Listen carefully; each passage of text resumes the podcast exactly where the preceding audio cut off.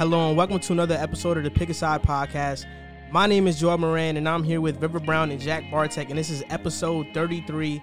In today's episode, we're going to talk about Trevor Lawrence, the Browns, Nick Foles and the Bears, Aaron Rodgers, the Buccaneers, the best undefeated team, and our picks for week seven of the NFL. Didn't I tell you about saying my full government on the show? No, you haven't told me in like, the last few episodes. That's because I just peeped you keep doing it. the Jets lost. Duh. 0 6 now. What else oh is Oh new? and six? Yeah. Damn. We should just put a button in on. You could just record the Jets lost, so you don't have to say it every week. You The can just Jets press the button. That's actually a good idea.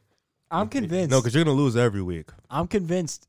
Like actually, like I'm not kidding. Like I'm not trying to tell a joke, make you laugh, anything. I'm dead serious about this. I think that Adam Gase is going to remain the coach the entire season because I think they are truly trying to guarantee an 0 16 season. Because I just don't see how it could even be possible that there's any other circumstance that he's still the head coach. Like I'm not even trying to be funny. I don't Do even think it- I does that sound crazy? fired. I don't even think it's funny at this point watching you guys play. Like And- it's not funny. they're in full tank mode. Le'Veon's gone. Jamal's gone. Steve McLendon traded now. Like I, I genuinely think the tank is in. We're in full tank mode. You've been tanking for ten years and then you Eh, re-tank That's not true. That's not true. That's Maccagnan funny. thought he was winning. That's funny. You guys are crazy. The good thing about it is that now the Jets are positioned to get Trevor Lawrence officially now. Because we all won. thought we all thought that the Jets were the worst team in football. They just weren't officially the worst team in football. but now we're gonna give our tanking for Trevor updated rankings. so it's weird because the Jets are 0 6. They're the only team that has not won a game yet. But there are one, two, three, four. There are five teams that have the same record that are one in five. Washington's one in five. The Giants are one in five. Jaguars are one in five. Falcons are one in five, and the Vikings are one in five. And Chargers and Miami also have one win each, but only four losses. And that pick is actually from Houston. Miami's pick is from Houston. So they have their pick in Houston's. Yeah. Wow. Miami's done a really nice job rebuilding. On Yeah. a side note, Yeah, they. have. that's what you call the a good rebuild. And even when they don't have talent, they try to win games. they got a great coach. That's what you're supposed to do. I don't, They got a great coach. I think that Brian Flores has ascended into the great, great, like a great coach level. Like I think it's fair to call him a great, a great coach at this point. Even though they haven't had the success to back it up, I think it's fair to call him a great coach.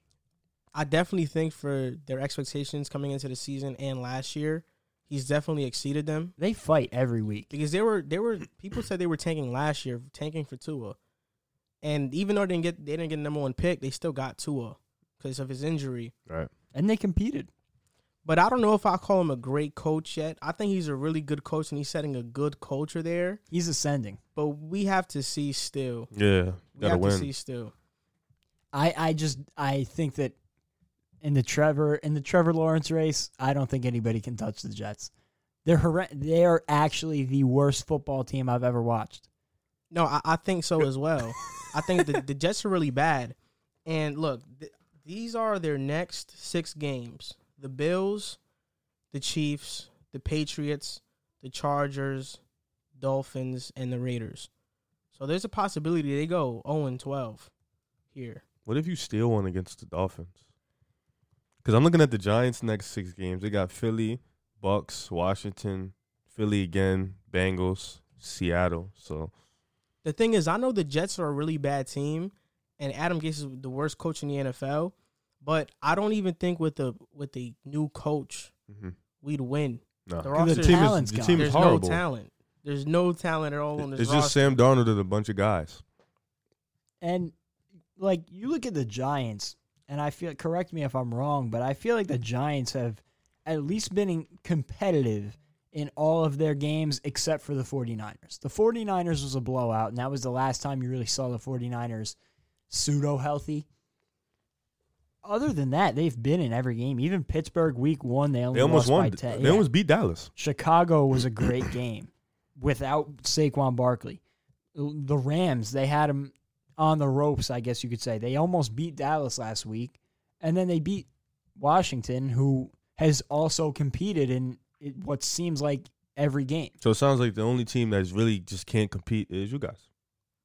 And it's Yeah. been like there has not been a game that they've been in. I feel like I mean you could make an argument. Week one, they were kind of in the game in the second half, but even when they were in the game, still You knew you were gonna lose. exactly there was no feeling of doubt. Wait, versus the Bills? Yeah, I didn't one. honestly, bro. Stop. I didn't think the Jets had a chance in that game. oh, oh. No, no, no, I thought no. you were no, gonna no, say- no, even I even agree. watching it, I agree. I know the score looked closer, but that's what I we thought say. it was a Yeah. blowout. Yeah, you're saying there's never a chance where you looked at the Jets game, you said, "Nah, we can win this game." And the Giants, like I'm talking about the Giants right now because I feel like they're the only team that's close to the Jets. You think Washington isn't? Because they're thing currently with, the Washington- second. They have the second overall pick. the thing with Washington is I feel like they're in more disarray than the Giants right now because I was going to say the Giants have a lot of stuff going for them. I think that Joe Judge has done a really nice job, like we mentioned, how the Dolphins did, building a culture. Even if the results aren't showing it, I feel like he's building something good there. The players seem to like him. Daniel Jones, although he's on and off, he can show you some really solid moments. And they have a nice offense when they can stay healthy. But the problem is They health. can't stay healthy. You never know who's going to be out there on any given week. Their defense is a, a whole nother story, but I feel like the Giants have bright spots. I have not seen that from the Jets at all this season. People are talking about Trevor Lawrence sitting out or asking Did you for see a him play last week? Um, Was you that mean last- this oh weekend? my god, he I had didn't he see him had, play, but I, I saw he had his stats. 400 yards Yo. and five touchdowns at halftime. Like you had to watch. Like it was just like, like it was crazy. like he's different. Like, it The, was the crazy. thing about it is that I don't think that Trevor Lawrence asks for a trade or goes back to college just because the Jets have the number one overall pick. Especially if any team that he goes to in the top of the draft is going to be bad, regardless. Yeah, and and Dabo Swinney even mentioned at his press conference, I think it was last week, that he's ready to do these things in New York. So I'm sure that's a conversation they've had. Yeah, between the two And teams. I'm sure he wouldn't be saying something like that if him and Trevor Lawrence didn't have that conversation and kind of know this is it. Like I'm sure if there was any doubt, he wouldn't make a comment. I think like he knew for a while ago Yeah, though. Like this, yeah. this was it. His junior year, he wasn't gonna come back for his senior season. So I think he And- knows. He knows who he's gonna go to. And at the end of the day, you know, it's very easy to sit on your couch and say, "Oh, the Jets are terrible. He should stay back in college." But when you're in that situation and you're in college making nothing, literally zero, you're not allowed to make money. Think about it though. Even if he does stay back, there's a possibility that you guys do the same thing you did the next Exactly. season and still be able to get him. So exactly. And it's looking like it's inevitable for him to go to the Jets. If not the Jets, probably maybe the Giants, maybe Washington. One of those three teams though. and everybody brings up Eli as the situation. Oh, you never know; he might stay back. But Eli, that is the biggest exception from the rule. John Elway did it history. too. I- You know, like it doesn't happen. Think the that, thing that- about that's it- two guys out of how many people over the Can course somebody of actually NFL explain history? the Eli situation? He didn't want to go to San Diego, um, so he said he's literally not going to play for them, and they ended up trading him for Philip Rivers. For real? Yeah, and that's why Rivers is on the he was on the Chargers and Eli went to the Giants. But that situation could only happen if you have two of the top quarterbacks and people are willing to trade a lot. Because the Broncos traded a lot for John Elway because John Elway refused to play for the Colts back in like 1986, I think. He was supposed to be the first overall pick, and he refused to play for them. But regardless, if you, a team is drafting one and they draft you, they own you. They Right. basically have your rights. The fact that you can sit there and say I don't want to play for this team is ridiculous. I just can't picture a world where he turns down the number one overall pick. Look at Tua, a situation where in one year Tua went from being the greatest NFL prospect of all time to eventually he became the the fifth overall pick. But when he had that hip injury, nobody knew what was going to happen. Nobody knew if he was going to be able to come back and play football. So that is a huge risk to go back and play college football for free again for a whole other year not knowing what might happen to you in that season. I'm a Jets fan, so of course I want Trevor Lawrence to go to the team. But I look at these options and I like him in Washington better. I like and actually the teams that are that are bad but are good, like the Falcons and the and the Vikings, the Vikings in a year, I think, or a year or two, they're going to be out of under Kirk Cousins' contract.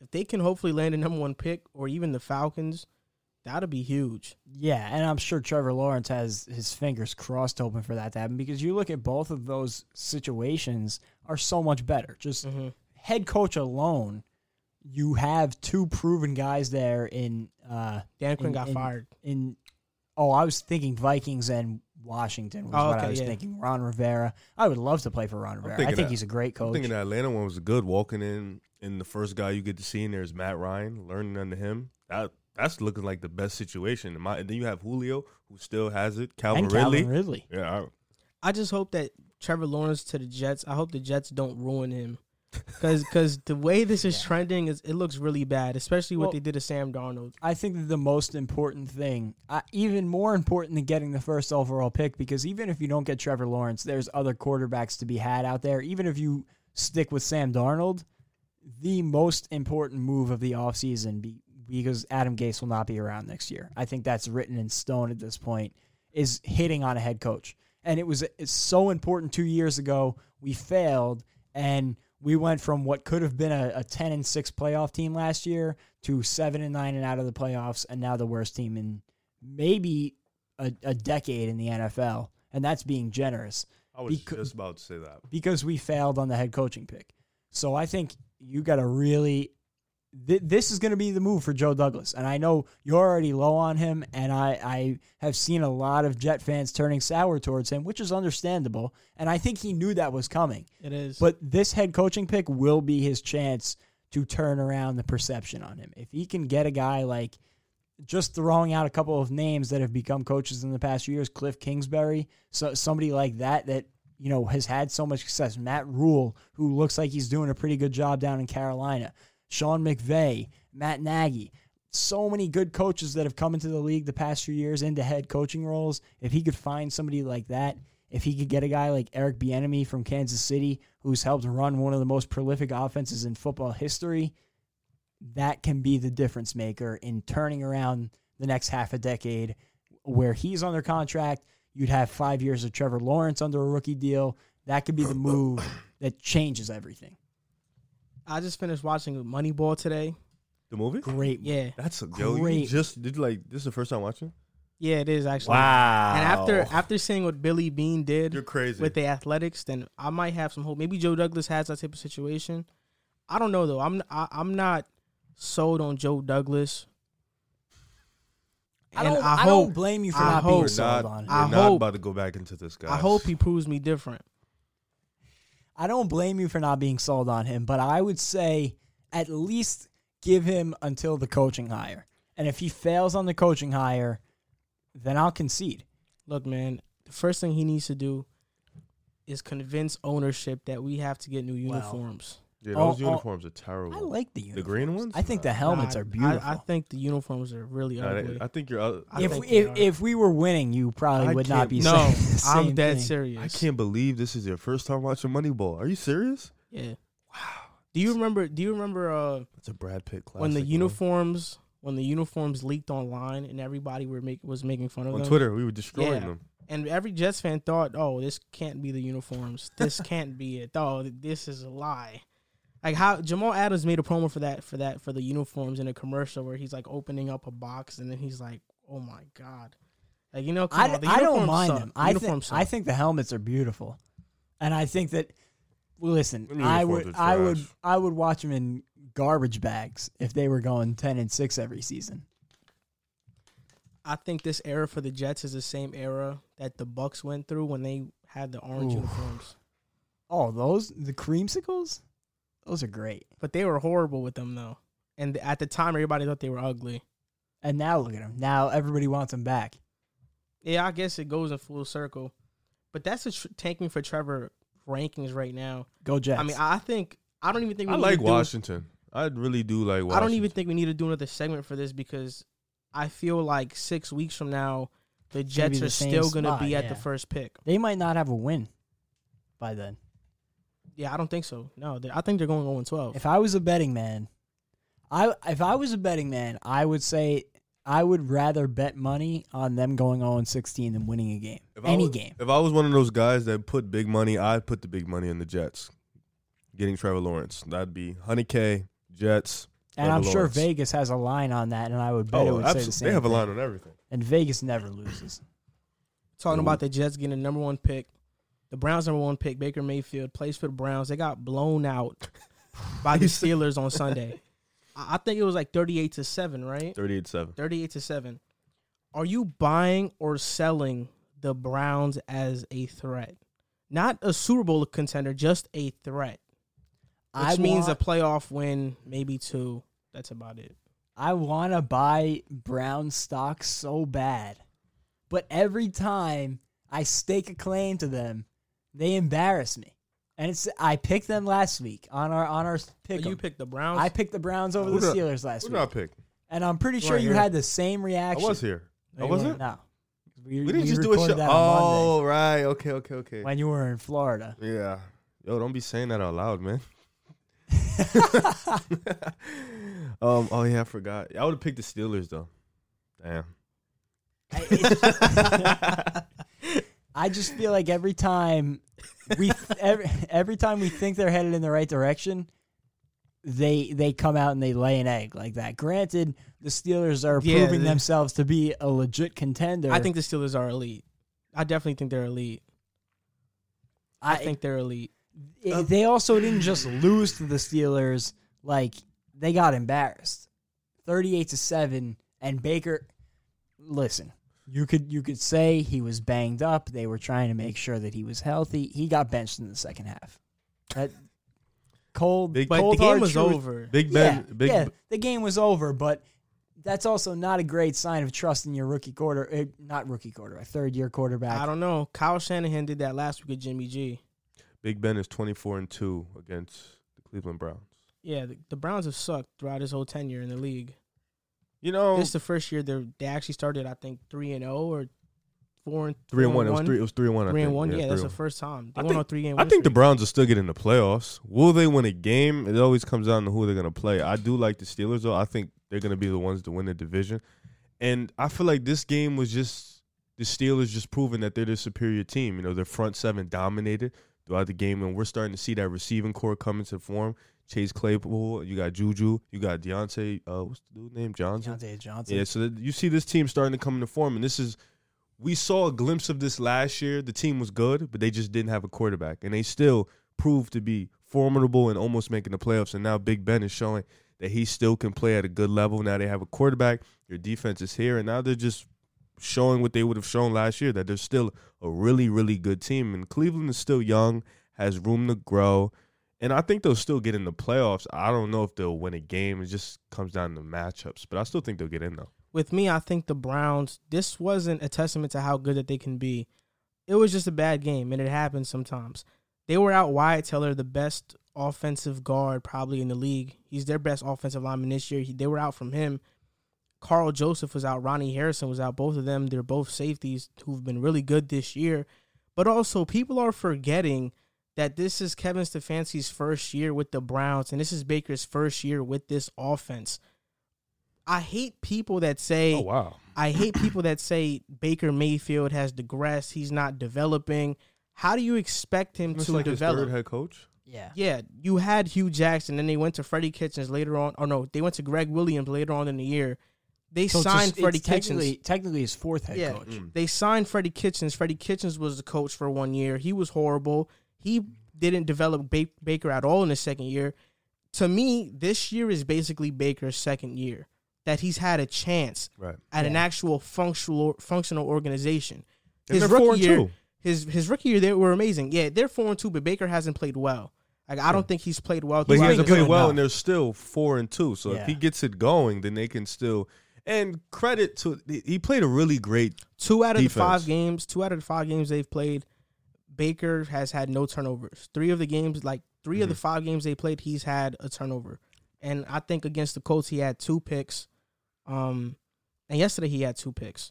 So he's hasn't playing well, but that I think that's more of a bright side for the Browns than it Yeah, is Absolutely. a downside because Baker Mayfield has a potential to play well, and it's their first year in the offense. their f- next four games are going to be pretty tough though, because you got the Bengals, which I don't think It's that's no, a it's no cakewalk. Cakewalk. They'll win that, but I don't think it's a cakewalk. They have the Raiders, which is hard. The Texans have, are going to always play well. especially without Bill O'Brien. hmm But even with Bill, I, Texans are one of those teams that always have a chance if it's not against an elite team. Right. Like if it's not against one of the Chiefs or the Ravens, they're always going to be in the game.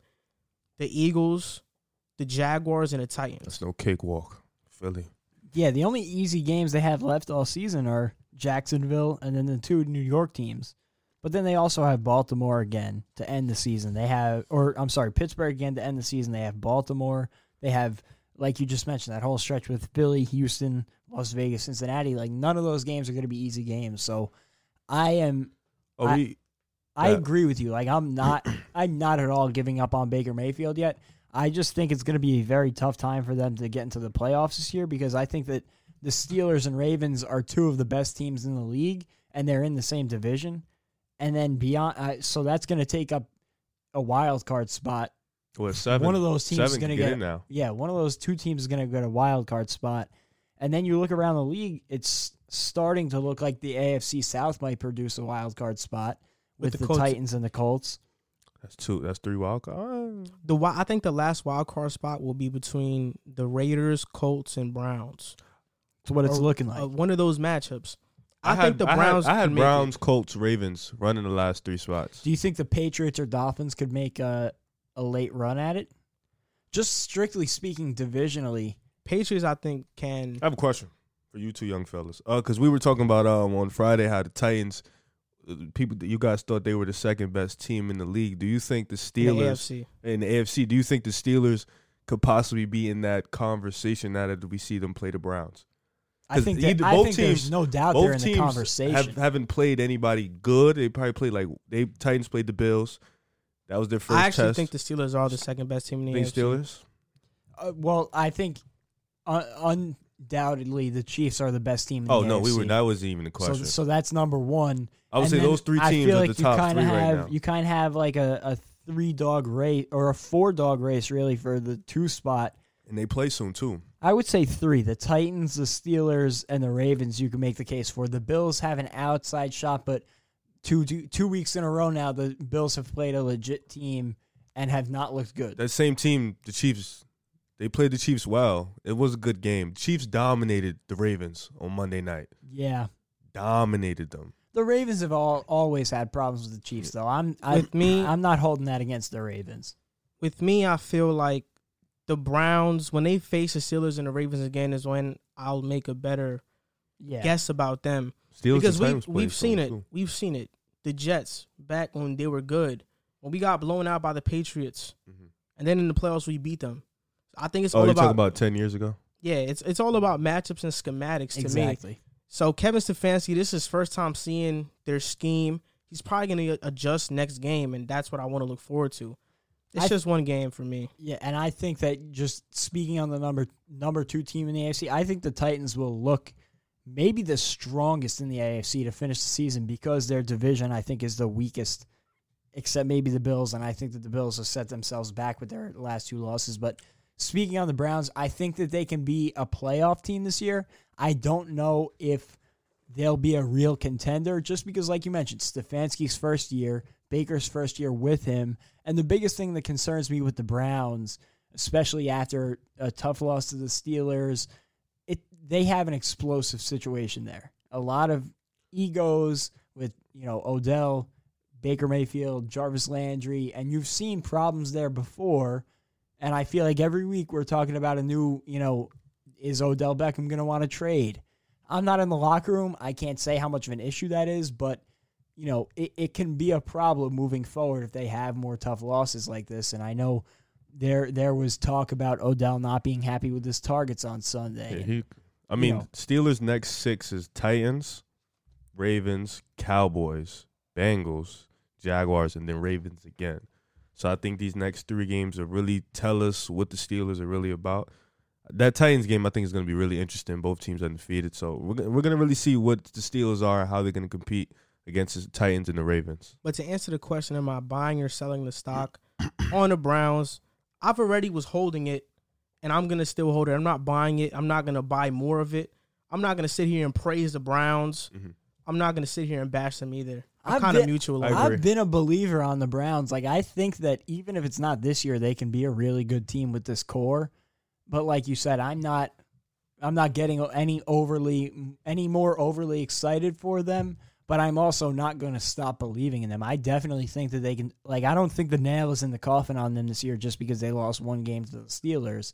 I still think they they could finish strong here, but I think that you know, I know we I feel like we say this about every team, but these next few weeks are really going to tell us a lot about who they are as a team and Stefanski as a coach. Is he going to be able to right the ship after a tough loss? I think that that's such an important thing for a young head coach to overcome. And I agree with Joel. I'm not buying anymore. I'm not gonna. say I'm neutral right now. I still think they're gonna make the wild card. If I had to say one or the other, I would probably sell though on this season. On this Mm. season, for the rest of this year, if I had to go one way or the other, I would sell just because there are more ingredients that tell me things would go wrong than to tell me they would go right. That doesn't mean that I don't believe they can turn it around. the Brown ceiling to me is winning one playoff game, depending on the matchup. I think if they can, if they face the Bills, they, They can can beat win. them. Yeah, and and I don't think that that's a knock on the Browns as or the much as Raiders are one of those teams. as much as it's to say that the AFC has been really good this year.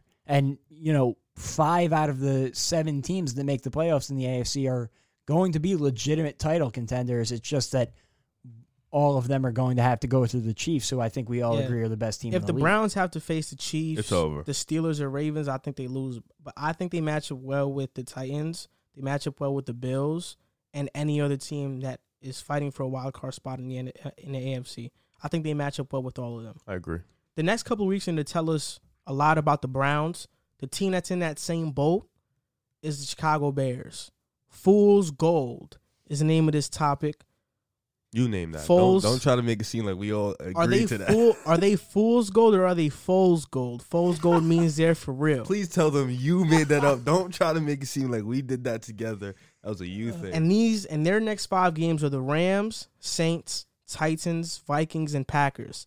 So in the next five weeks, we're gonna realize if they're really fool's gold or or, or they're not. And well, I we think all know what you think. That yeah, is. we know what you think. I think they're I think they're fool's gold. It's and if you look at the stat sheet and you because one probably one of you guys' argument is gonna talk to me about his stats and stuff Actually, how I they're wasn't. subpar. I know they're not over the top. They're not electric, and I feel that's more due to Matt Nagy than it is to Nick Foles. Matt Nagy came in as a great offensive mind, right?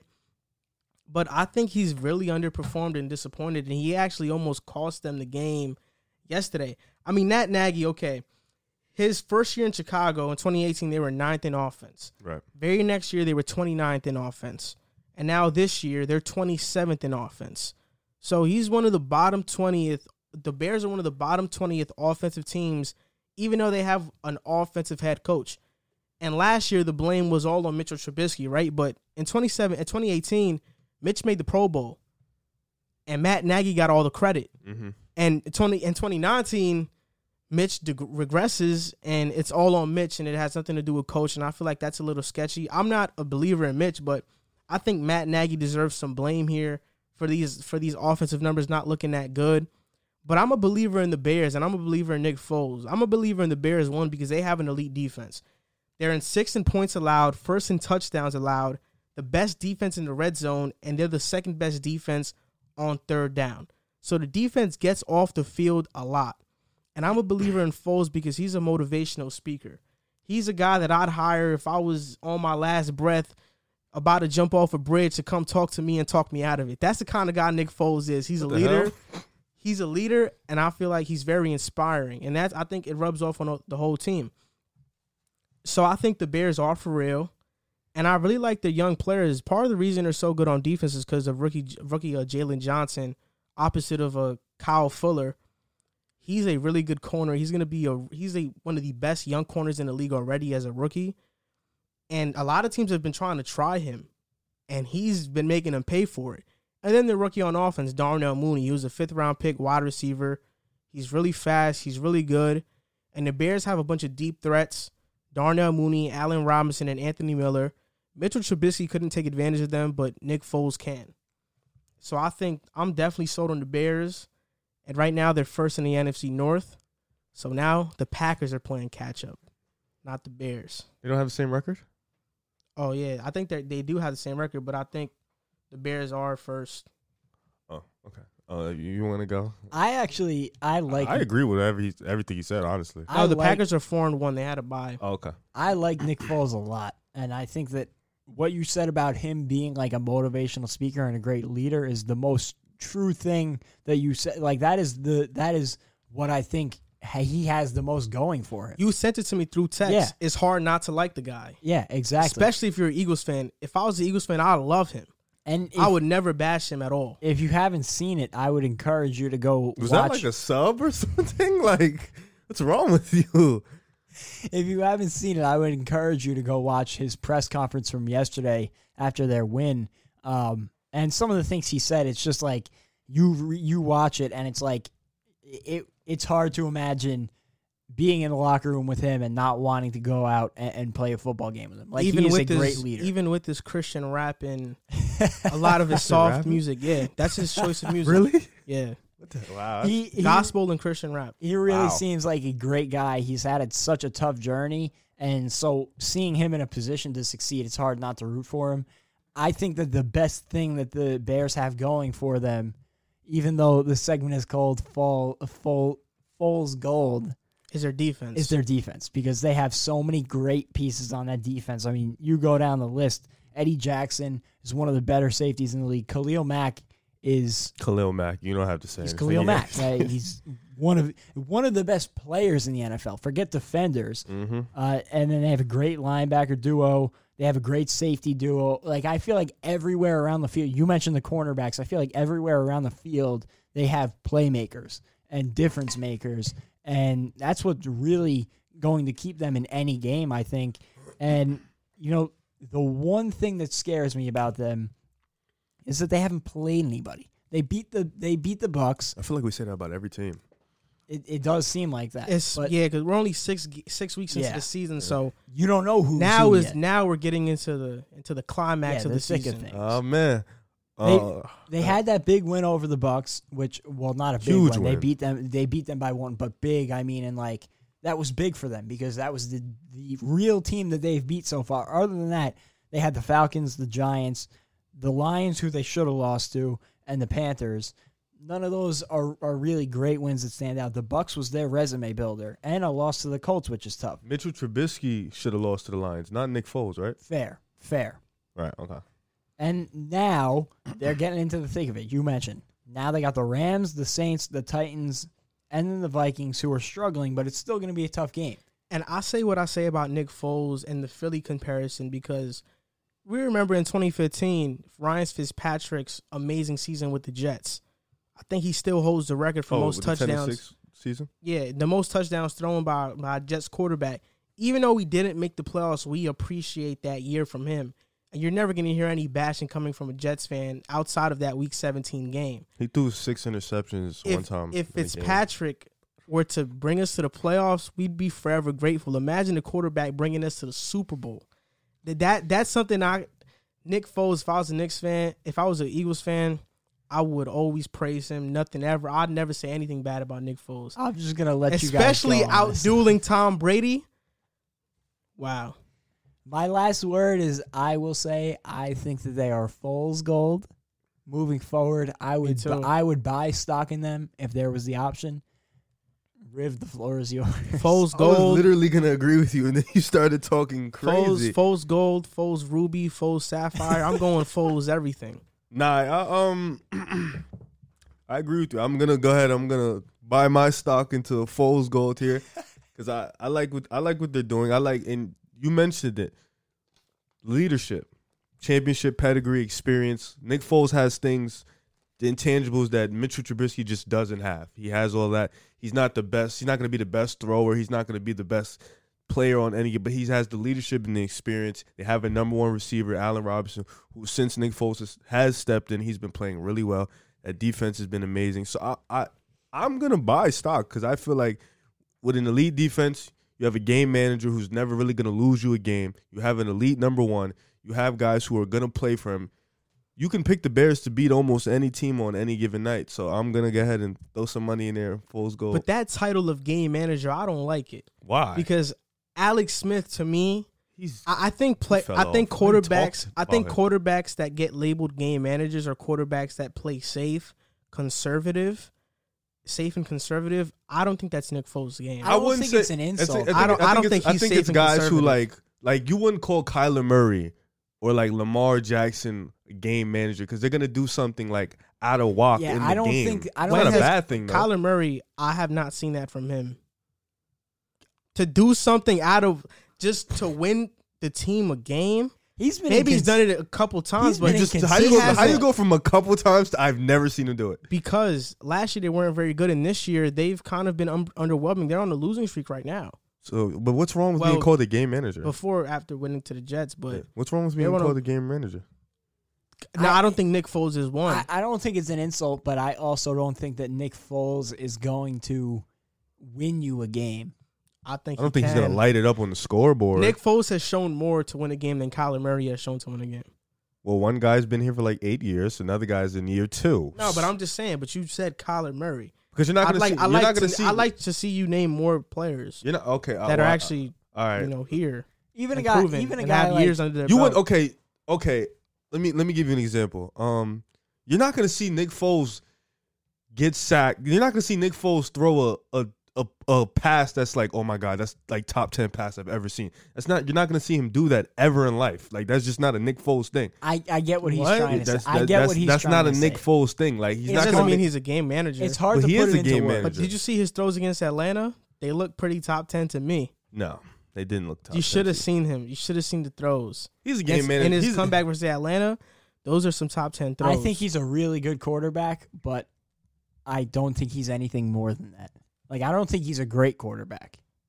I think he's a great leader who is also a really good quarterback, which trans has translated to wins. And I think that the biggest impact that he's made has been as a leader and managing the offense. Because you look know- at it, it feels like just yesterday we were talking about Allen Robinson wanting a trade out of Chicago when Trubisky was playing quarterback. because of contract situations, though. They didn't want to extend him. I He also ain't talking about it no more. So you Exactly. sure? You sure it was I that? I haven't heard a word about They it. ain't talking about it no took They're more. winning, and, Uh-huh. and he's been playing well too. And, and look at Jimmy Graham. Jimmy Graham, you didn't hear a word from him the first two weeks of the season, and now he's almost looking like revitalized with Nick Foles at quarterback. Allen Al, Allen Robinson has looked great. Jimmy Graham has looked great, and even the offense without Tarik Cohen, who was their lead back, has looked really good. Tarik Cohen's out for the year. Exactly. Yeah. Oh, So for real? even even with him missing the year, or uh, you know being out for the year now, the offense losing their most explosive piece, in my opinion, has looked better than it did with him. And I think that Nick Foles, I guess. I, I think Tarik Cohen hasn't been Tarik Cohen since 2018. That's Last fair. year he wasn't that good. that's fair. That's but fair but to I say I don't think Nick Foles is just a good quarterback and not anything more than that. I think if we're going on a scale of uh, like 100%, I think Nick Foles is, is a good quarterback 70% of the time. And that other 30%, he's a great quarterback and he turns it up. And I think we've seen Where that you, throughout his when- career. Are you talking about in his numbers? I hope that's not what you're talking about. is winning his so numbers. you were saying he yeah. never plays bad. Well, yeah, he has some bad games, but I think even his bad games aren't aren't eye popping bad and just. But But has he? shake But wait, wait. Okay, head this year has he Because you a, mentioned wait, the wait, this playoff year, game against Atlanta, he did, but he played a clean game against Atlanta. He played a game managing game. I'll say That's I'll not say a this. bad game. That's not Well, a I- great we ne- game. I never, just a said, good but I never said he it was bad being a game manager. You took it to offense. No, no, no. But the day that we had that argument, you said that was a bad game from uh, him. Did you watch him? Yeah, I did. He played a clean game. Just Sometimes as, you got to give credit to the defense. I think you are just as likely to see him have a bad game or lose you a game than you are to see him have a great game and win you a game. I don't think so. That's not from just Nick, my Not from Nick Foles. I think he is like Has he had a eye popping game this year? Atlanta Statistically, in the fourth quarter. Statist- no, that's not what Atlanta actually. in the fourth quarter. Statistically, the three I mean, of his statistics against Atlanta are, are really great. the three of us could have an eye popping game you against talk about the Atlanta team that in blows fourth quarter leads at quarterback. consistently. That's what you're talking about. Atlanta. Mitch Trubisky didn't have an eye popping game against them. it's clear Nick Foles. Kirk is better Cousins than- didn't just this week, just yesterday. Nick I- Foles is better than both of them. I've been selling Kirk Cousins stocks.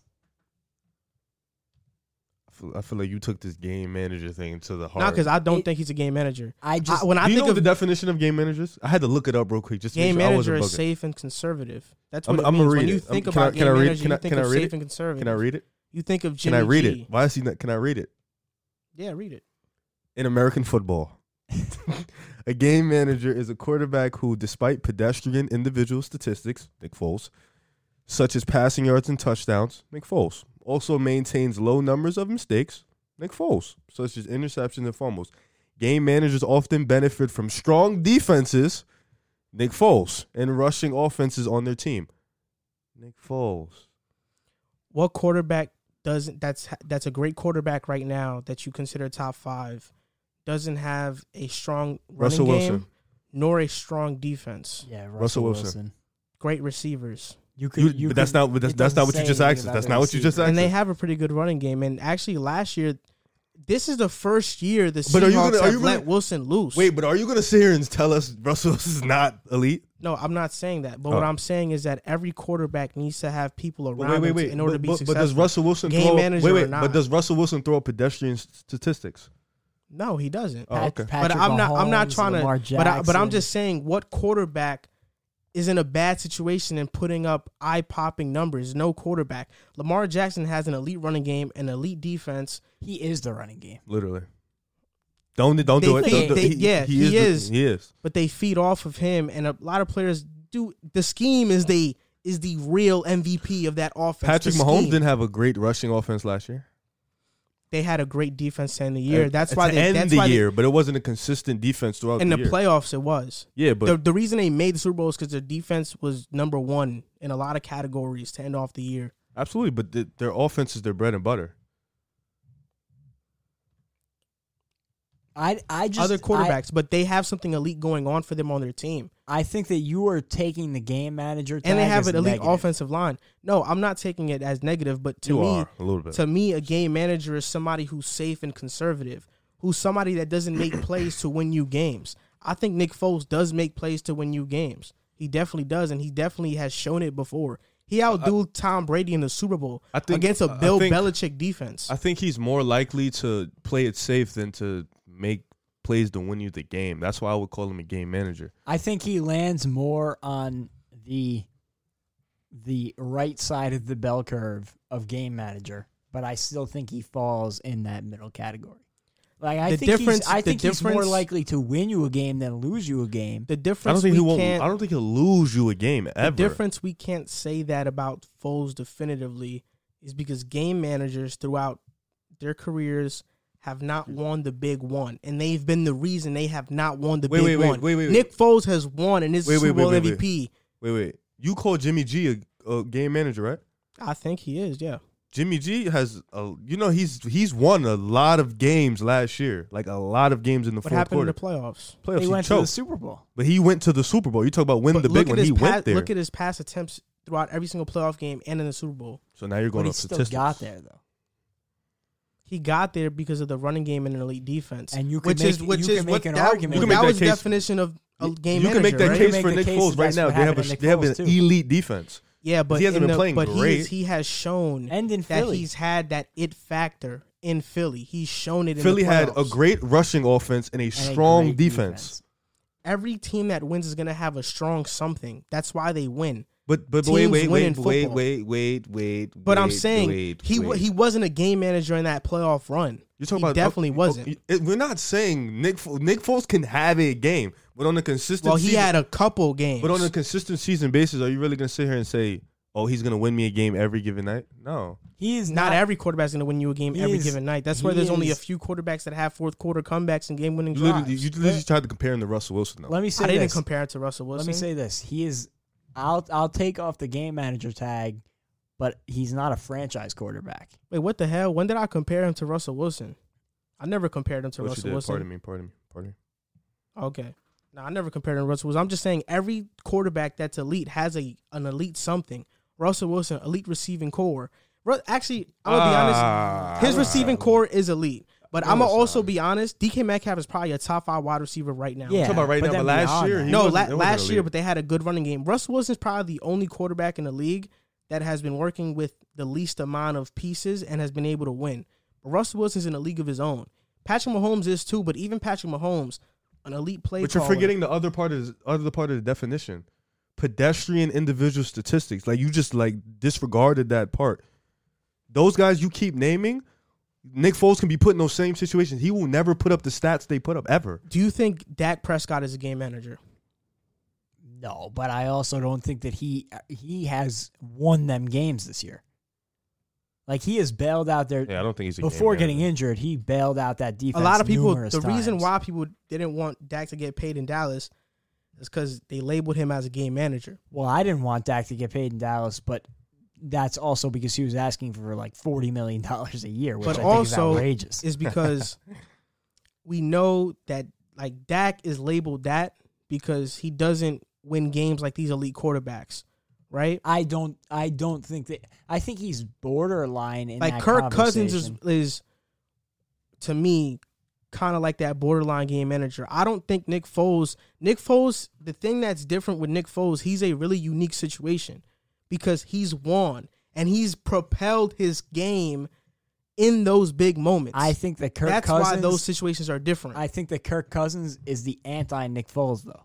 Like I think that Kirk Cousins is more of a game manager who will be more likely to lose you a game than win you a game. but Kirk Cousins has great statistics throughout his career. but he's also lost a he's lost his team a bunch of games. Like he has had performances where he is the reason his team lost. But you could also say that team, that quarterbacks that play conservative, even though they don't have turnovers, they still make their teams lose because they're not aggressive. That's true. That's fair. That that's why Nick Foles to me is in a unique situation because he's think- won. Do you think that he's an elite quarterback? Nick Foles, Yes. the highest of his highs, yes, but you know if we're is- talking about, If we're just Uh, on talking a about him, basis, we're just is talking about like on a consistent basis, he's a good quarterback. Yeah. But on the highest of his highs, he's probably one of the best quarterbacks The in playoff history. The, highest of his highs was three games though. that's all it I'm takes. sorry, that was like four years ago. Can you like talk about something consistent? That's all it takes to win a Super Bowl, win those games, and that's what he did. That's what I'm saying. Nick Foles is in a unique situation. That's fair. I just think think I, I don't think he's the same guy that he was four years ago. And I think that that run was magical. that run, he because he was magical. So you're just gonna disregard the defense? Everybody played well, but the quarterback is what gets it done at the end of the day. And he outdoing So what Tom has he? Brady. So okay, so what has he done since then? Well, since then, I'm, Can you name me another? Because you lo- you you keep naming the same game. since No, then- wait, wait. Let me. You keep naming the because that's same what he game. has on his resume. So I can you can't name me? really Can you can you name me another game off But the it's top one of of your the head? biggest things that you can have on your But resume. what But- else what does else? he have since then? You can't. I, you can't even name He me went to another game off the top of your Jacksonville. head. Gardner Minshew started over him in Jacksonville. Because he got because one Okay, because Nick Foles threw a touchdown in his first play of the game, and he got a shoulder injury. and he injury never made it back. because Gardner It shows, it shows me he was played going well in the forward. first four games. They brought Nick Foles back, but he never got into a rhythm. He flopped in Jacksonville. I can't deny that. But in Philadelphia, they wanted to go with Carson Wentz, and that's you know great for them because they paid him a lot of money. He flopped in St. Louis too. Don't forget that. St. Louis, I was with Jeff Fisher coaching. Jeff Fisher is one of the, probably the worst coaches in football. That's fair. So you know when I see it in in Philadelphia, he had a great season with Chip Kelly. Probably like a really Oh, top quarterback season talk with Chip uh, Kelly. 20 27 and two. Doug Pederson, he had a great playoff run, but we knew he wasn't going to start because Carson Wentz was the franchise guy and getting the money.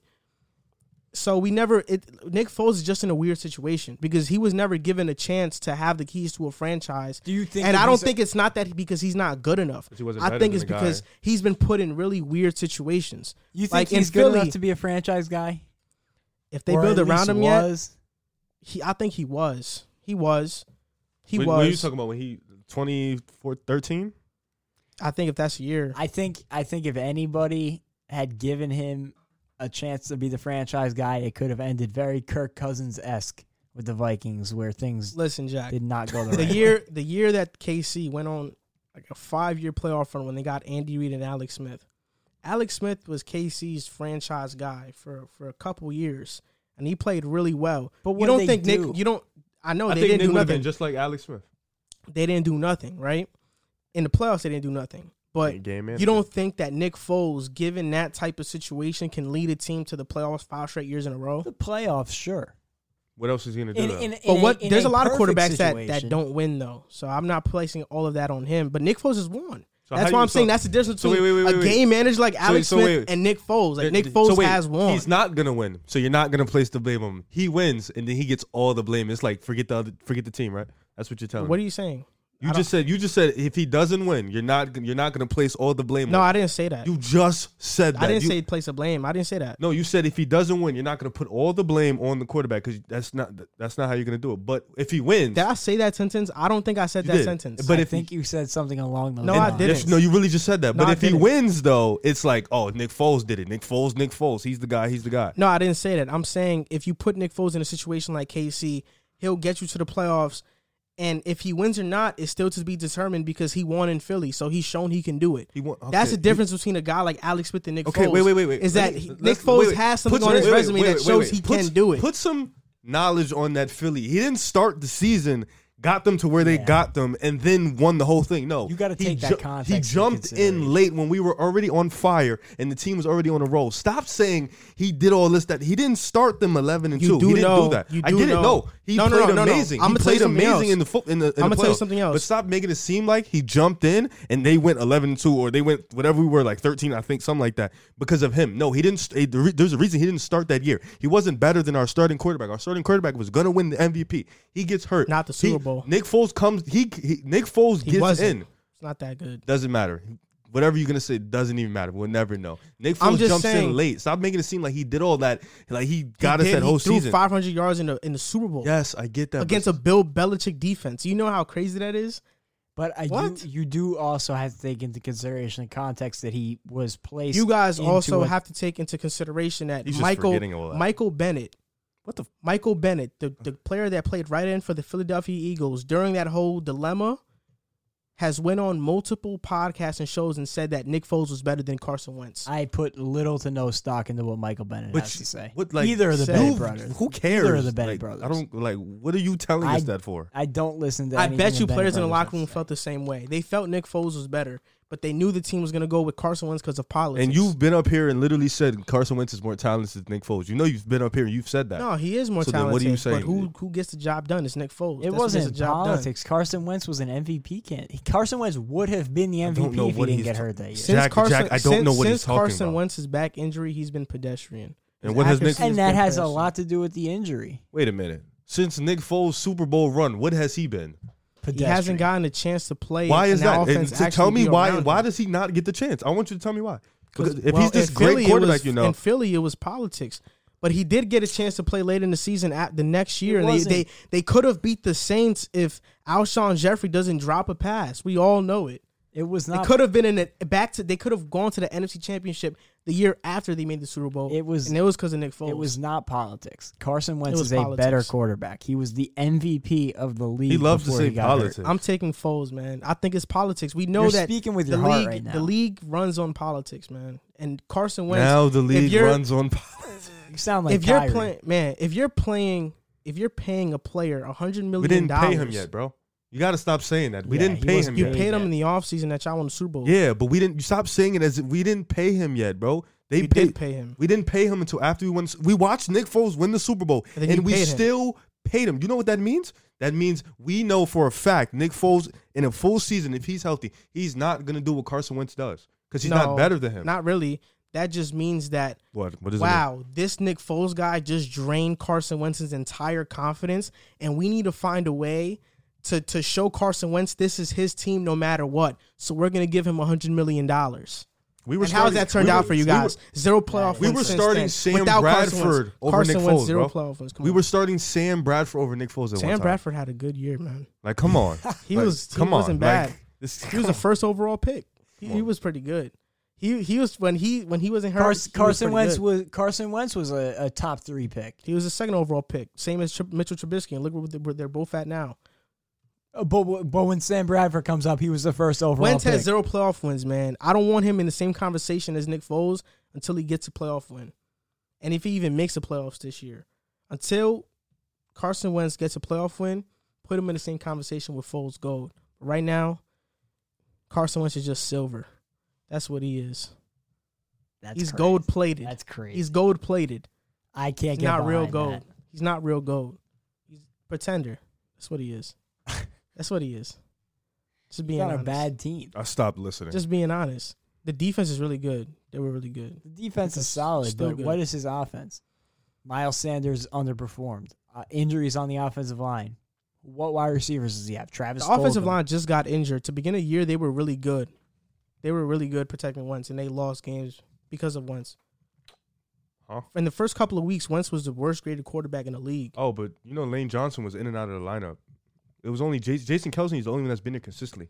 Those aren't the only players that are playing on your offensive line. I were get it, but if the Pro Bowl, the- if the Pro Bowl guys aren't Those there, are the two tho- difference makers on the line. that matters. yeah, but even without the Pro Bowl guys, you guys are one of the better offensive lines in the league.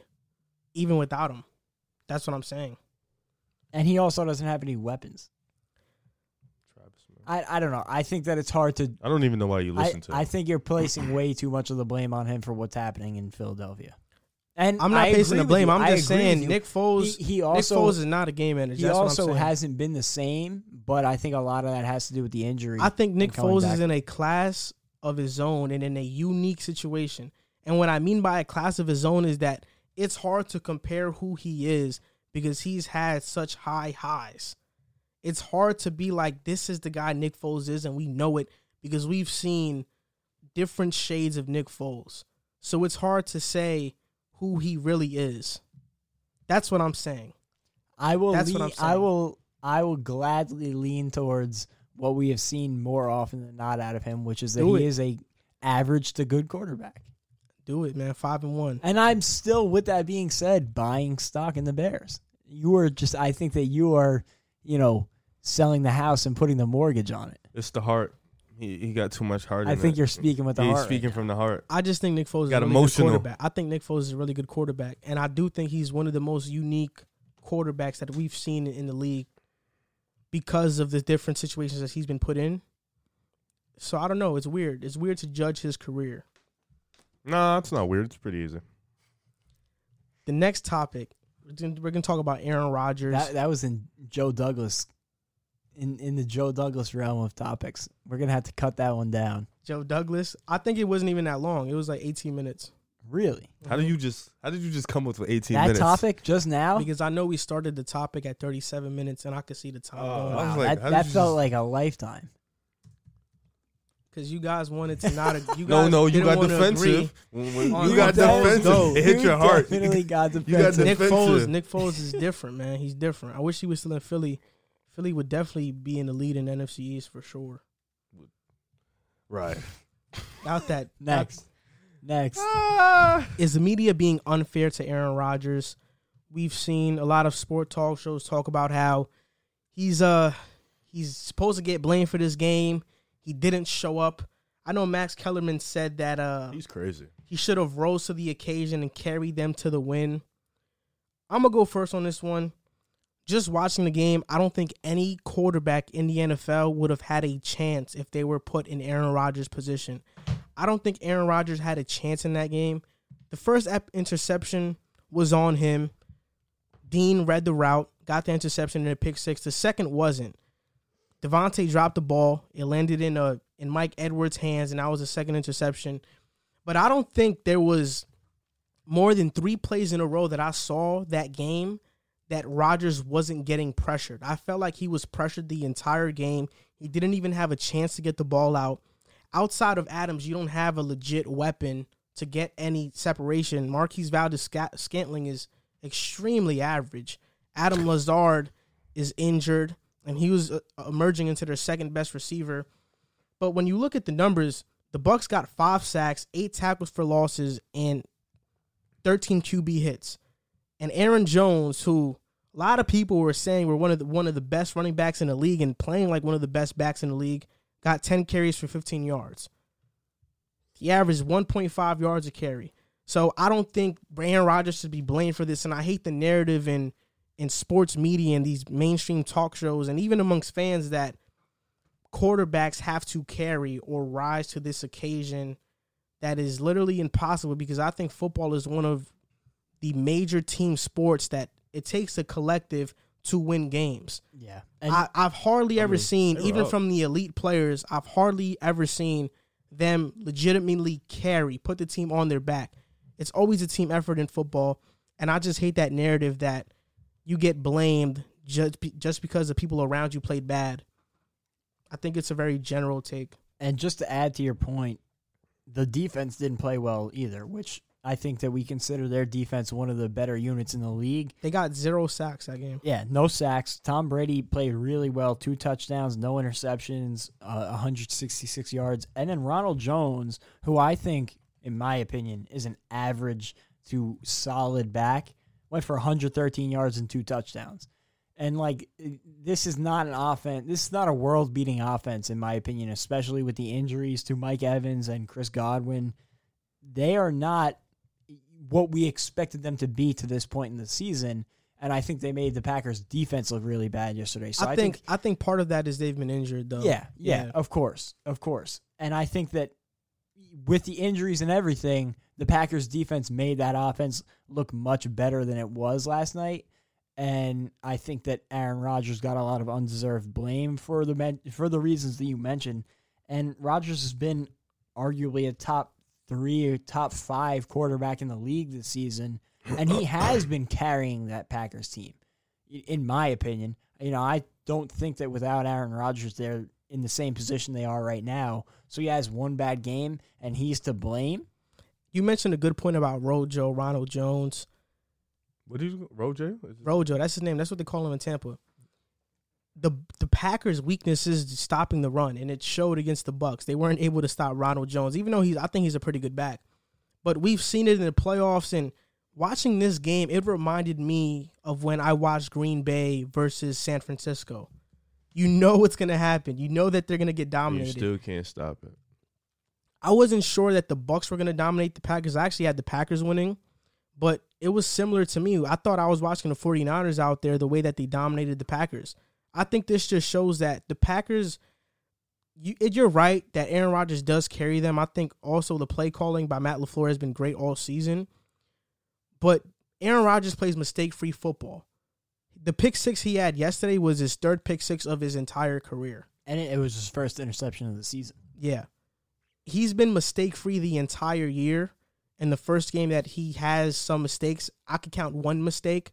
He's all of a sudden to blame and he's this and he's that. He's not capable. I think it's ridiculous. Yeah, no, it's just it's it's sensationalism is all it is, and it's just people trying to draw attention. It's it's the media because just before that game they was talking about oh Aaron Rodgers is back MVP this that and the third. It's just the media. I look at it as just another game where two top teams play and one top team outbeats this other team. That's all I look at it as that. I think Green Bay is going to bounce back. They're to get it together. One thing they do have to figure out is the run game has to be consistent, and they have I don't know they have to figure out another. Like you said, Lazard, he was getting into his zone. They got to get him back because you can't be walking out there with one receiver on the field. It's going to be easy to stop. The defense has to get back to getting has to get back to doing what it was doing, and I think they'll be okay. I think this was just a stop Yeah. on the road. If anybody deserves blame, I think it's the offensive line and the defense. Because look at the the biggest problems in that game. I think were that you couldn't get the rushing attack going, which has to do with the offensive line. Aaron Rodgers had no time, got sacked four times. Offensive line and the defense, which got embarrassed pretty much. And it's not like Tampa Bay was on the field for a lot of the game. They actually lost the possession battle, which is not normally what you see from teams who win the football game. They they lost the possession battle by three minutes, and they still embarrassed that defensive unit. Five of twelve on third down. You can't you can't let stuff like that happen. And I, I already read off the numbers from some of the guys that should not be putting up numbers like that, like Ronald Jones. And I feel like that pick six kind of changed the game a little bit because you know they was up 10-0. It looked like Aaron Rodgers was cooling and grooving. He throws the pick six, and it looks like that's when everything started to turn. It got bad for Green Bay, and they started to exploit them. So I just think And they just got to get it going. and after the second interception, it just seemed like the game was over. Yeah, I was just like, But wow. I it wouldn't concern me too much if I was the Packers. They're still a great team. They're no a great team. They're still top five, top They're, six. they're a team in the great NFC. team, but I think they have a ceiling. Their ceiling is that they can't beat any of the elite teams. Who's the elite team? I think Tampa's one of the elite teams in the NFC. I also think 49ers, they don't match up well with them at all. Teams that are very run heavy, they don't match up well. I think the Rams are a bad matchup for them too. Something Um, that is good. for- Seahawks. the only reason I give them a chance against the Seahawks is because the Seahawks defense has been really bad.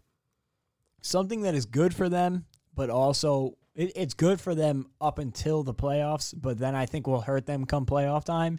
Is they don't really have to play an elite team all season long, except they just played Tampa Bay. They beat New Orleans earlier in the season, if you still can consider them an elite team, and they get Tennessee in Week 16.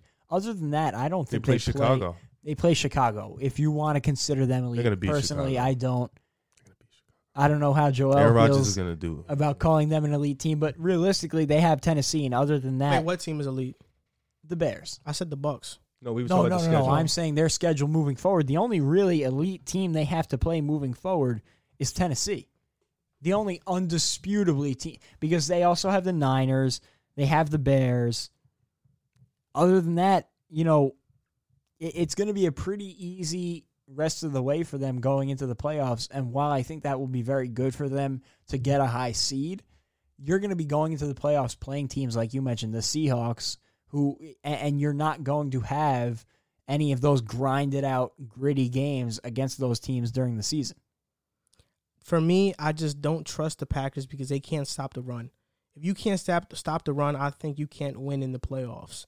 We've seen it multiple times with teams that if you can't stop that, you're basically prone to letting the other team run down the clock and beat you by managing the game. That's what happened to Baltimore last year against Tennessee. They should have traded for Steve McLendon. That was a Yeah. great move for the Bucks. That was a great move. Yeah, I agree. I'm confident in this team. I think they can make some noise in the playoffs. The top four, top five team in the NFC. I would not at all be surprised to Yeah. see them come out of the NFC. Wait, whoa, come out like go to the Super Bowl. Yes, I could Oh. definitely see that. Like it, I think a I, healthy I'm not Niners team saying they can't I'm beat. not saying I would. Well, I don't think the Niners are going to be healthy the rest of the way. I I'm not picking them to win the NFC, Mm. and I don't think I will come that time. right. But if if we fast forward to February and they're in the Super Bowl, I it wouldn't shock me. When you have that man, you. Can, uh, I think their you do ceiling everything. is losing in the NFC Championship, just like they did last year. I also think that the NFC is weaker than the AFC overall in terms of like beyond the Seahawks. I don't see any truly dominant teams in the NFC. Like I think the Seahawks are the closest thing they have to a I dominant think- team. When you look at the AFC, you got to get through the Chiefs, the Steelers, the Ravens, the Titans. I get that. re- like all better than anybody in the NFC. Not I don't the think the Seahawks. Titans are a dominant team. I don't. I get that, but I think I feel like the Bucks and the Saints we will put in the conversation, but they've been dealing with a lot of injuries early on in the season. and it, but they I- gotta find. they got to find the that group. I think those two teams you can definitely consider at top form or two elite teams in the NFC, along with this. I think Yeah. the Niners too, if they were healthy, would be considered elite team. They because they can beat almost any team in the AFC if healthy. Other than they, I think they can still even beat the Chiefs. So I think just injuries have been banging up these teams. Yeah. And We're I, gonna- thi- I think that the, the Packers are in that same kind of situation with the with the Bucks and the Saints. We're going to talk about the team that they lost to the Buccaneers. Have the Buccaneers finally figured it out?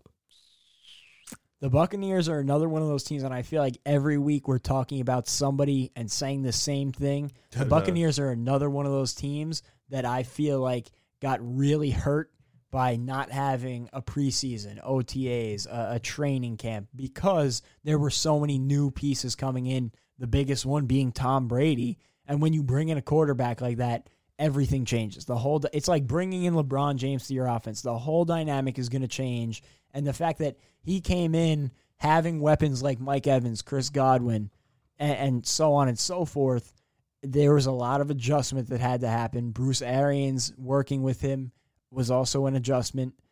And that defense is still, I feel like, finding their footing. Bringing in McLendon will be a big help for them. I do think that they're starting to turn the corner, though, which is big for them. But I still think there's some work to be done. And I think we, I, I don't know if we've seen who they are yet, but I think that they are, are showing their teeth I'm and go- showing what they can be. I'm gonna hold my tongue until November eighth starts because that's I feel like that's when the big test comes: Saints, Panthers, Rams, Chiefs. So I think that's really gonna tell me. But I feel like they are starting to get their groove. Are starting to see what they really are. But I think that's the four game stretch is really gonna tell me if the Bucks are for real or not. So I'm gonna hold my tongue. The Buccaneers are the best team in the NFC, and it's not close. Um, no. They're the best team in the NFC. I don't care what the record says. I know they're four and two. The Seahawks are six or five and zero, right? But the Buccaneers are the best team in the NFC, and I don't have any doubt about it. And the reason I say that is because they turned a corner really quick. Last week versus the Bears, they were the Cardinals most up. the last year against the Bears, they were the most penalized team. They they look, they had 11 penalties for 109 yards against Chicago. They had zero penalties against Green Bay. That's how fast they they had that switch because Tom Brady was frustrated on the sidelines, screaming at them. Even though he got a lot of pushback on social media for doing that, it lit a spark. When you're a six-time Super Bowl champion, you can do that. When you're Cam Newton, who's never won a Super Bowl, you can't. There's Wait, what the levels to this. No, because I, I know on Twitter there was a lot of people comparing, oh, Cam Newton gets slack for this. Look at Tom Brady. He doesn't. Tom Brady's a six time Super Bowl champion. When you're a six time Super Bowl champion, you can talk to people a certain way that Um, that a loser can't. Wait a minute. You can talk to people a certain way, but let me finish my Yeah, take. yeah, because that was crazy. They had the that was the, the Buccaneers were the first team all season to have zero penalties in a game. And what gets underestimated within this whole thing is that this is a new offense for Tom Brady. People don't understand how hard Bruce Arians' offense is. It's the most difficult offense to learn in the league, possibly. Every quarterback's first year in the Bruce Arians offense, they have high interception and turnover numbers. And Godwin and Evans have been hurt. There have been games against against the uh, Chargers where they were having Justin Watson and Scotty Miller being their best targets, their best receiving targets throughout that game, and Tom Brady still found a way to come back and beat that team. Brady right now has 14 touchdowns and four interceptions. Bruce Arians' offense is is prone to having quarterbacks have high interception numbers. Right now, Brady has extremely low interception numbers. Granted that it's in Bruce Arians' offense, and he's projected to throw 37 touchdowns and 11 interceptions. And this is why they're the best team in the, in the NFC. I like complete teams. I like teams that I see little weaknesses in them. The Bucks, their weakness right now has been their offense because they've been unhealthy. But when they're healthy, they have probably the best or second best offense in the NFC. They're the most complete team because their defense currently, I think, is the best or second best in football right now. It's between the Bucks and Steelers. This year, the Bucks are the first rushing defense in the NFL. They were that last year. They lost Vita Vea, and what did they do? They went out and traded for Steve McLendon, who's really good. Pe- people laughed at the move because they they're like, "Oh, who's Steve McLendon?" Right? We can tell you first. Yeah, but he's, a really good. maker. He is really good. They're second in takeaways in the league, and people don't understand how good Lavonte David is. I'm about to give some praise to Lavonte David. He's a step, a tiny step below Luke Kuechly. Lavonte David is an elite linebacker that people don't talk about. He's going to be a Hall of Famer. People don't know about Lavonte David because they the Bucks have been a losing team and they've never been in the spotlight. But he's just a step below Luke Kuechly. He is an elite all-pro linebacker. You look at their defense with Shaq Barrett, Nick Dominic Sue, uh, Pierre Paul, Murphy Bunting, Jamel Dean, Antoine Winfield. Antoine Winfield. They also have uh, Carlton Davis. They have a really young defense, and it's just going to keep getting better. Todd Bowles and the coaching staff, Bruce Arians, Byron Leftwich, they're amazing. And they're going to be the best team in the NFC when the year is over, and they're going to be the team to beat in the playoffs because I think they're going to be healthy when that time comes. And I think there's a huge possibility that the Bucks are the first team to win the Super Bowl in their home stadium when they play later on in Tampa. Mm. They're That's the best some- team in the NFC. That is some bold claims. Mm. I don't the best team in necessarily. the I don't necessarily disagree with. I noticed what when you're he saying. said the Luke Cle- thing, faces was like, oh. I don't necessarily. I don't know if you've seen if you your face is gonna be like Hey, that. hey, if you hey! don't I see wasn't. I wasn't the David only play. person who made the face. No, but I'm so don't saying, do that. but I'm saying, yeah. but but if you guys realistically, if you tell me like how many games have you seen Lavonte David play in the last six years? No, that's that's a fair That's point. you. fair You'll probably That's say less than less than three because he's not on TV. That's a fair assessment. Because one, we're not in the market, and two, they're never on national television. Yeah, He's I- never been in I, national. I'm fair- not. I'm not assessment. trying to disrespect Lavonte It's just David Luke at all. Kuechly's just big think, name. yeah, Luke Uh, Kuechly is a. Luke Kuechly, Luke Kuechly is a big name, but I'm saying he's just a step below. Like he's not. I know he's not as good as Kuechly, but it's like Kuechly is here. Lavonte is like here. They are really similar. Lavonte not- David is a great elite linebacker. I'm not as sold on the Buccaneers as you are, but I agree that's their ceiling. Like I have no doubt that they can be Super the Bowl best bust for team. them. Yeah, I I have no doubt they can be the best team in the NFC. I want to see them consistently stay on the same page like they looked against the Packers moving forward now. And like I mentioned, you know, now they're starting to show you show they're trying to they're flexing their muscles now. And this is what we know they can be. It's just are they going to be that moving forward? And if I had to bet one way or the other, I would say yes, this is the team that they are.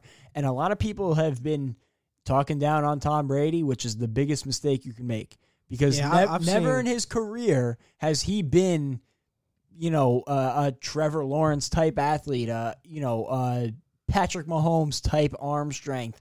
But no matter what, at the end of the day, he will keep you in football games and he will make plays come winning time. He's a And hard that, worker. That doesn't change now that he's no longer in a Patriots uniform, especially with Bruce Arians, who I have always loved as a coach. Yep. I, I I would not want to see the Buccaneers in a playoff game. You know, I, I I really do think that you know the more the more I say it, the more I agree with a lot of what you said. They might be the scariest team in the NFC.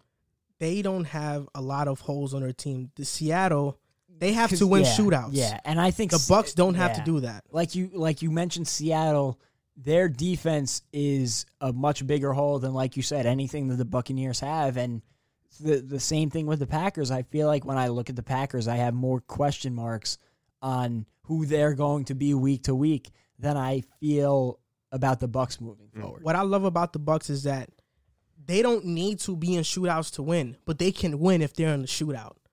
That's what I like about the Bucks. They can put up points, Mm. but they don't need to because that defense is elite. Mm-hmm.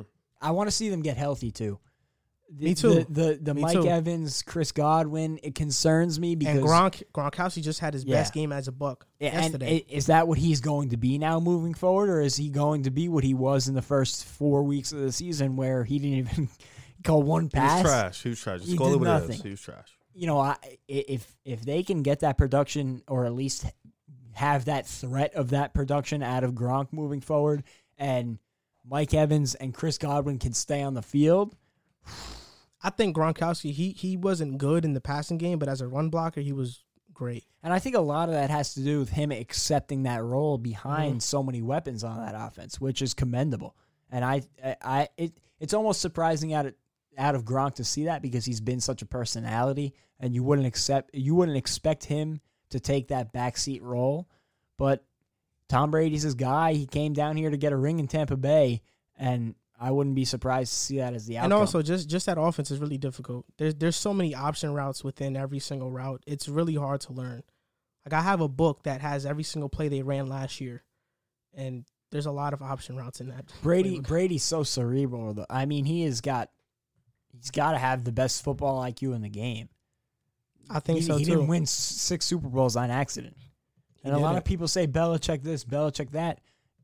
You look at Bill Belichick now. Granted, I think that he's making that Patriots team better than they are. The Patriots have They're gotten nowhere dealt, near what they were. They they've gotten dealt a bad hand because all of the COVID stuff That's that fair. has happened. That's fair. But even so, you know, they have not looked like the Tom Brady Patriots without him. yeah. And I've always said that they both deserve the praise for for that dynasty happening. But I think that Tom Brady's gotten a little disrespected since he's came to Tampa Bay, and I think he's heard. I all think the so talk. too because you know I, I even seen River do this when whenever whenever Tom Brady throws a bad pass, you want to quote the tweet, you want to retweet it, you want to put laughing faces. Oh, oh, this guy is this. He's forty I didn't say nothing. I just laugh. All I do Oh, is no, laugh. yeah, he I just laughed. He threw a pick six. It was against the Chargers. And then Tom Brady goes out and throws five touchdowns. And I, I texted Riv and I said, laugh about that. laugh about that. It's funny how you didn't text me when you you told me the uh, Bucks was gonna beat the Saints on opening night. You didn't text me that night though. Got I- real, I it said- got, I said got laugh- real. I said it laugh got real about quiet that. on that one though. I said, What do laugh you about What do you feel about the Bucks? I me and him. He picked the Bucks to win. I had the Saints to win. Um, like I said, I'm just gonna hold my tongue until they play. You know, they're one and two against great teams, so we'll, we'll see how it goes. You're calling the Bears a great team? Yeah, essentially, great defensive team. We're Okay, they we are starting to turn the corner though. These next couple weeks, I think, are going to I'm still be. confident in Saints, boy. I got the Saints, man. I think these next couple weeks are going to be make it or break it for a bunch of different teams that we've talked about no, literally. uh, throughout the first five weeks of the season. I'll be the first to admit that I'm emotionally invested in the Bucks. oh, we know. I And Nick before Foles. before the season And happened, I picked the Bucks to make the playoffs. This is before Tom Brady went there. I was under the impression Jameis was going to stay, or they were going to get a Philip Rivers or Teddy Bridgewater. I thought they were going to make the playoffs even without Brady. I can When they when they got Brady, I was like, oh yeah, now my prediction that. is going to be 100 percent true. There's no way they missed. and then you switched it to Super Bowl. Tell them you switched it to Super Bowl. yeah, so so now Yeah. I I have really high Mhm. hopes for the Tampa Bay Stick Bucks. with it. There you go. I've, I've, I've saw them throughout last year. I've watched I watched every single game of the Bucks because I, I like Jameis too, 30 30. and I really think this team is is great. So what I happens? like the Bucks. What happens if the Bucks play the Bears in the NFC Championship? Who are you going to root for? I'm rooting for Tampa Bay. Nick Foles, if he makes the NFC Championship game, that's that's great for him. Right. That's great So- for him. That's something I could ride for. He'll long get the time. he'll get the Foles silver behind Brady's Foles gold. I think I think uh Foles will get gold, but you're mixing Brady with some like gold and diamond. Like he'll get both. I'm going to stick with my pick. I got the Saints.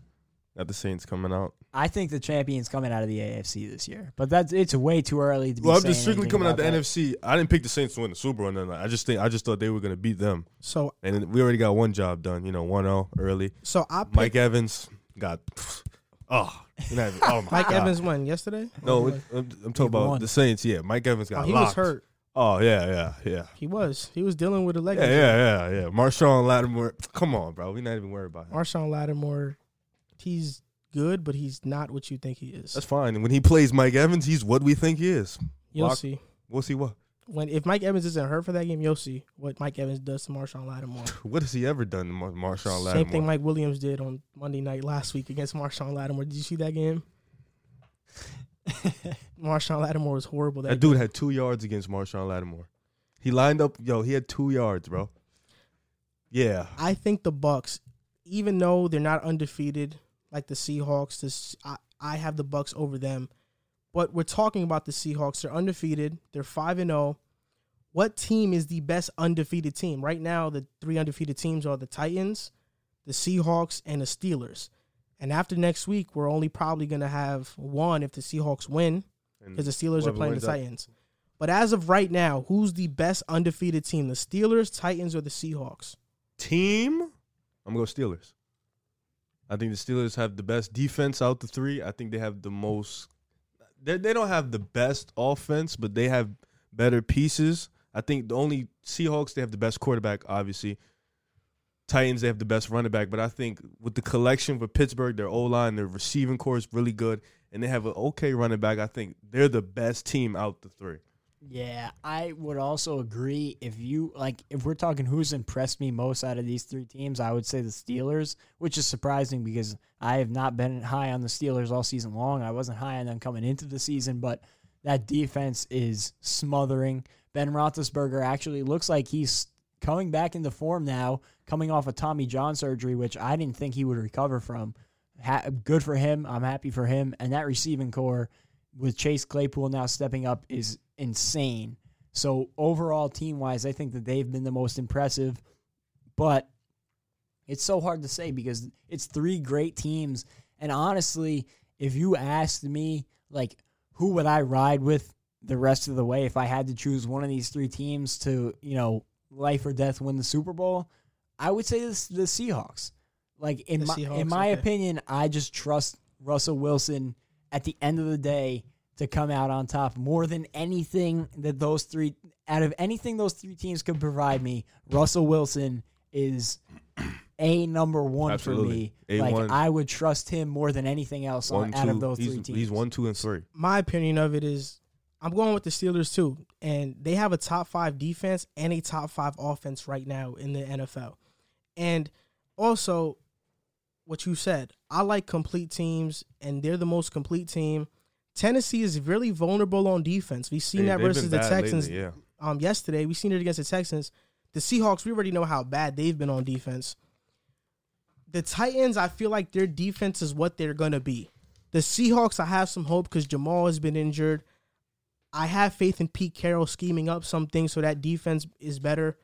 But I think Mike Tomlin is the best coach Uh, uh, yeah. out of these guys. I think he's better the than one Carroll, and I think he's better than Va- Rabel. I trust the Steelers a lot, and I think they are the best team. the one thing I was going to say is you look at those three teams and what do the three of them have in common? You know, although they might have done it differently, Pete Carroll, Mike Vrabel, and Mike Tomlin are three of the better, if not three of the best coaches in the National Football League. And I think Mike Vrabel, he did something really smart yesterday. Yeah. I don't know if you heard Oh, about with it. Taking the- the, the- 12 yeah. Yeah, with field the- penalty. Yeah. Mike Vrabel has always been doing something. It's the second like that. time he did that. He did that against the Jets too. I rem- last yeah, year. I remember against Two the years Patriots ago. in the playoffs um this past season when he ran out the clock against Bill Belichick. Like, he's a really smart coach, and I I like all these three teams. I like the Seahawks because of Wilson, most explosive offense. I think the Titans are like, if I were to categorize these teams, the Seahawks are the most explosive and dynamic offense. The Titans are the most balanced attack They're offense. so gritty too. hmm The Titans are the most balanced and attacked offense, and the Steelers are just rugged. They're rugged. I have a reference. It's a basketball reference. You want to hear it? The, the Steelers are like the Detroit Pistons with Chauncey Billups, Ben Wallace, oh, and oh, all okay, the 07. Cavs or are oh, like the, the, the Pistons. Seahawks are like Cleveland, LeBron, Russell Wilson. Got a bunch of okay, good pieces, but it's Russell Wilson. And then the Titans are like, damn, I couldn't find somebody fast enough for them. But more of the story is I had the first two, so I'm good. The Pistons are like, or I'm sorry, the Titans are like the Jazz or the Nuggets.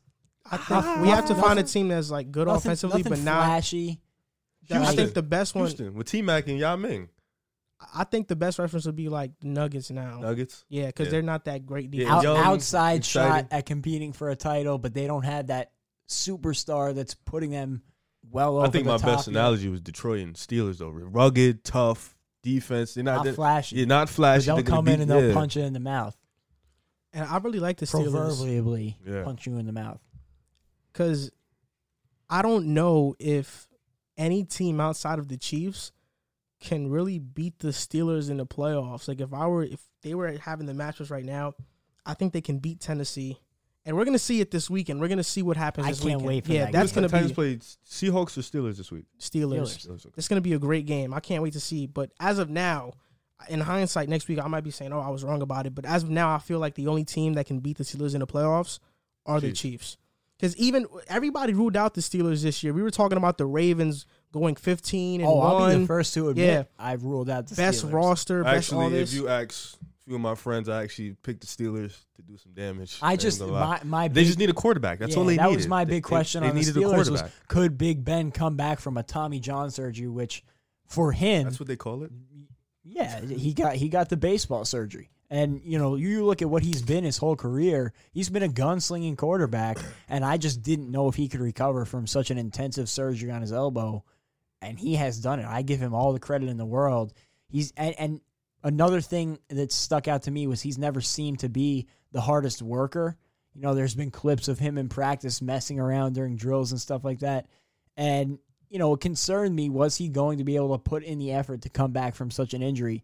And I give him all the credit in the world because he's totally proved me wrong on that. so, different question: Which team stays undefeated the longest? I think the Seahawks would be the obvious pick. I think it depends on the schedule. one of these one of one of the Titans and Steelers is going to be out this week. Yep, So it's between. Steelers have It's, a uh, yeah, cakewalk after this. It's going to be between the Titans and Seahawks, or the Steelers and Seahawks. Yeah. And I think the funniest thing out of any of this is that I don't think that any of the three of them Who are do the, the best Seahawks team. face? No, I did it because the Steelers played Titans, then Ravens, then Cowboys, then Bengals, then Jaguars, then Ravens again. So I don't know Mm. about them. And the Seahawks, I'm pulling it up right now. They face the Cardinals this weekend. Yeah. Cardinals, I think, are blowing out Dallas right now. And Titans got Steelers, Bengals, Bears, Colts. I don't think none of these teams go This- undefeated for very long. Ooh. I think the Seahawks probably have the best chance. the Seahawks have Arizona, San Francisco, Buffalo, the Rams, then back to the Cardinals. That is a that's a tough stretch too. Yeah, it is. None of them have an easy road. That I think that the Steelers have the toughest road because I think that they play in the toughest division in football right now. hmm And I think that that's going to hurt all three of those teams come playoff time if there are all three of them are playoff That'd teams be because cool they're going to be beating up on each other. The Ravens, the Steelers, and the Browns. You know, and as I think the Ravens and the Steelers can easily go two and zero against the Browns, though. Yeah, no doubt. Because I think the And that- Browns. that's four killing losses for the Browns. but I also think that the Browns are. No, like I, I wouldn't bet against the Yeah. Browns either. It just depends on where they go from here on out. I think that the funniest thing I'm going to say Seahawks, just because even though those are a couple tough games, I think that they should win every single one of them. Mhm. But I think the funniest thing is that none of the three of them are the best team in the league. You know, Mm. I think it's earlier, the Chiefs. you know, you know, earlier in the show we were talking about uh, Brian Flores. I actually came up with the perfect example. I finally remembered. The expectations that he exceeded with the Dolphins last year is the same that Todd Bowles did when we were supposed to like we were previewed to go like one and fifteen and we Mm. got five wins. Mm. Yeah. Todd Bowles wasn't a bad coach. No, No, he, he got a wasn't. lot of slack. And, and, and we needed it- an offensive coordinator. Oh, I would have. I would take Todd Bowles every day of the week, twice on Sunday over Adam Gase. Right he now. should get another head coaching opportunity. It- He's doing a great yeah, job. It was an example of you don't know what you have until it's gone. We didn't appreciate him because the situation that he was put in wasn't Mhm. great. Because a, a bunch of the stuff that if if you haven't listened, I would definitely recommend you go check out our Joe Douglas conversation. But if you if you think about what I was saying in our Joe Douglas conversation, Todd Bowles had to deal with that just as much as Joe Douglas is having to. He had to deal with John Idzik's drafts even more than Joe Douglas is having to, and he had to deal with Mike Maccagnan's drafts, which at the time weren't even busts looking back on them. They were busts that he had to deal with as guys that were just picked. You know, you mentioned the politicking of the NFL. You pick a guy, Christian Hackenberg had to get a shot because they spent a second round pick on him. He was put in a poor position, and I think he did a good job based on everything that was given to him. I think that he was a solid leader, and if you put him with the right offensive coordinator, I think he could be a really good head coach. Just imagine if we had Todd Bowles and we brought in Le'Veon Mosley and all these guys that we brought in. If, if Todd Bowles was our coach that season and we went seven and nine last season, we would have been a playoff team. I We think so wouldn't too. have lost to the Dolphins, and we lo- wouldn't have lost to the Bengals, and I bet you we wouldn't have lost to the Bills week one, and that's I eleven so, and too. five. Even with missing Sam Darnold for that three week stretch, that's eleven and five.